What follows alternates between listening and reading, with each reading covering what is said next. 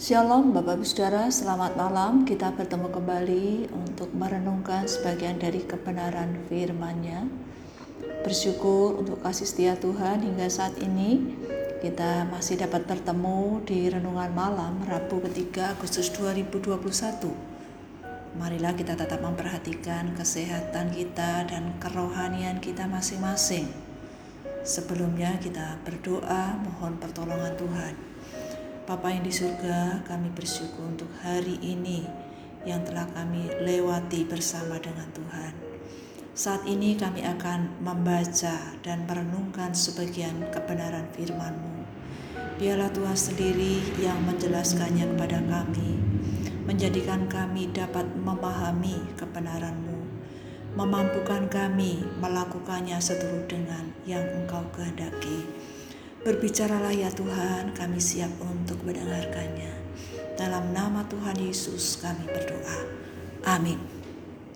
Mari kita memperhatikan dari Injil Markus pasal 6 ayat 1 hingga 6a. Demikian bunyi firman Tuhan. Yesus ditolak di Nazaret. Kemudian Yesus berangkat dari situ dan tiba di tempat asalnya, sedang murid-muridnya mengikuti dia. Pada hari Sabat ia mulai mengajar di rumah ibadat dan jemaat yang besar takjub ketika mendengar dia dan mereka berkata, dari mana diperolehnya semuanya itu? Hikmat apa pulakah yang diberikan kepadanya? Dan mujizat-mujizat yang demikian bagaimanakah dapat diadakan oleh tangannya? Bukankah ia ini tukang kayu, anak Maria, saudara Yakobus, Yoses, Yudas, dan Simon. Dan bukankah saudara-saudaranya yang perempuan ada bersama kita? Lalu mereka kecewa dan menolak dia. Maka Yesus berkata kepada mereka, seorang nabi dihormati di mana-mana kecuali di tempat asalnya sendiri, di antara kaum keluarganya dan di rumahnya. Ia tidak dapat mengadakan satu musisat pun di sana kecuali menyembuhkan beberapa orang sakit dengan meletakkan tangannya di atas mereka.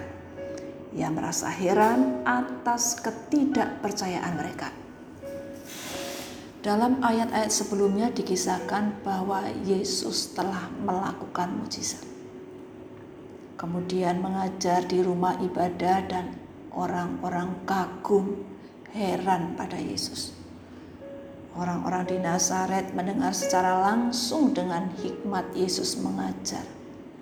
Mengetahui bagaimana Yesus melakukan banyak mujizat. Mereka sadar mengetahui siapa Yesus. Dia adalah tukang kayu. Ini adalah pekerjaan turun-menurun. Karena orang tuanya sebagai tukang kayu Orang di Nazaret mengenal Yesus sebagai anak Yusuf. Mereka juga mengenal siapa aja saudara-saudara Yesus.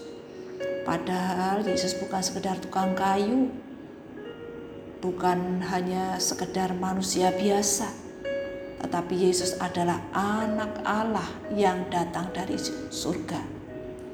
Yesus adalah manusia, tetapi Yesus juga Allah Orang-orang di Nazaret hanya sekedar kagum pada mujizat, kagum dengan pengajaran Yesus, namun mereka menolak Yesus, tidak percaya bahwa Yesus adalah juru selamat, bahwa Yesus adalah anak Allah. Jika mereka dapat berpikir bahwa yang dilakukan Yesus itu di luar kemampuan manusia pada umumnya, Sesungguhnya itu membuat mereka minimal menghormati, menghargai Yesus. Tetapi mereka kecewa dan menolak Yesus. Sebetulnya hal yang demikian tidak masuk akal. Mereka kecewa dan menolak Yesus. Mereka memandang Yesus sebagai manusia biasa. Bagaimana mungkin Yesus dapat melakukan semua itu? Melihat mereka demikian, Yesus berkata, Seorang nabi dihormati di mana-mana kecuali di tempat asalnya sendiri, di antara kaum keluarganya dan di rumahnya. Meskipun diperlakukan demikian, ditolak, diremehkan, dan sebagainya, bukan berarti sesama sekali tidak melakukan mujizat. Ketidakpercayaan mereka pada Yesus tidak menghalangi belas kasihan Yesus untuk menjangkau mereka dengan menyembuhkan beberapa orang sakit dengan meletakkan tangannya atas mereka. Marilah kita belajar, jangan hanya kagum pada Yesus yang telah datang ke dunia ini, tetapi marilah kita setia kepadanya. Percaya dengan sepenuh hati bahwa Yesus adalah Allah yang datang ke dunia untuk menyelamatkan kita. Marilah kita menerima kebenaran firman Allah sebagai kebenaran yang memimpin perjalanan hidup kita dengan benar. Kebenaran yang memampukan kita bekerja dengan benar melayani dengan benar, dengan tanggung jawab, membina keluarga dengan benar. Janganlah putus asa ketika melakukan, melaksanakan kebenaran, namun dibenci atau ditolak atau dikecewakan. Kiranya Tuhan menolong kita semuanya untuk sungguh-sungguh setia kepada Dia. Kita berdoa. Bapa yang di surga, tolonglah kami dengan sungguh-sungguh menerima kebenaran firman Tuhan yang telah Engkau ajarkan. Mampukanlah kami melakukan kebenaran firman-Mu dalam hidup keseharian kami. Kami juga menyerahkan istirahat malam ini pada Tuhan Yesus Allah kami yang hidup. Kami percaya Tuhan yang adalah kebenaran itu akan menuntun, mengarahkan, mengingatkan kami dengan cara Tuhan agar kami dapat melakukan yang benar, baik dalam bekerja, menghadapi realita hidup ini. Terpujilah nama Tuhan yang adalah penolong kami dan yang telah mengajarkan, memperlengkapi kami dengan kebenaranmu itu untuk menjalani hidup sesuai dengan rencana Tuhan. Dalam nama Tuhan Yesus kami berdoa. Amin.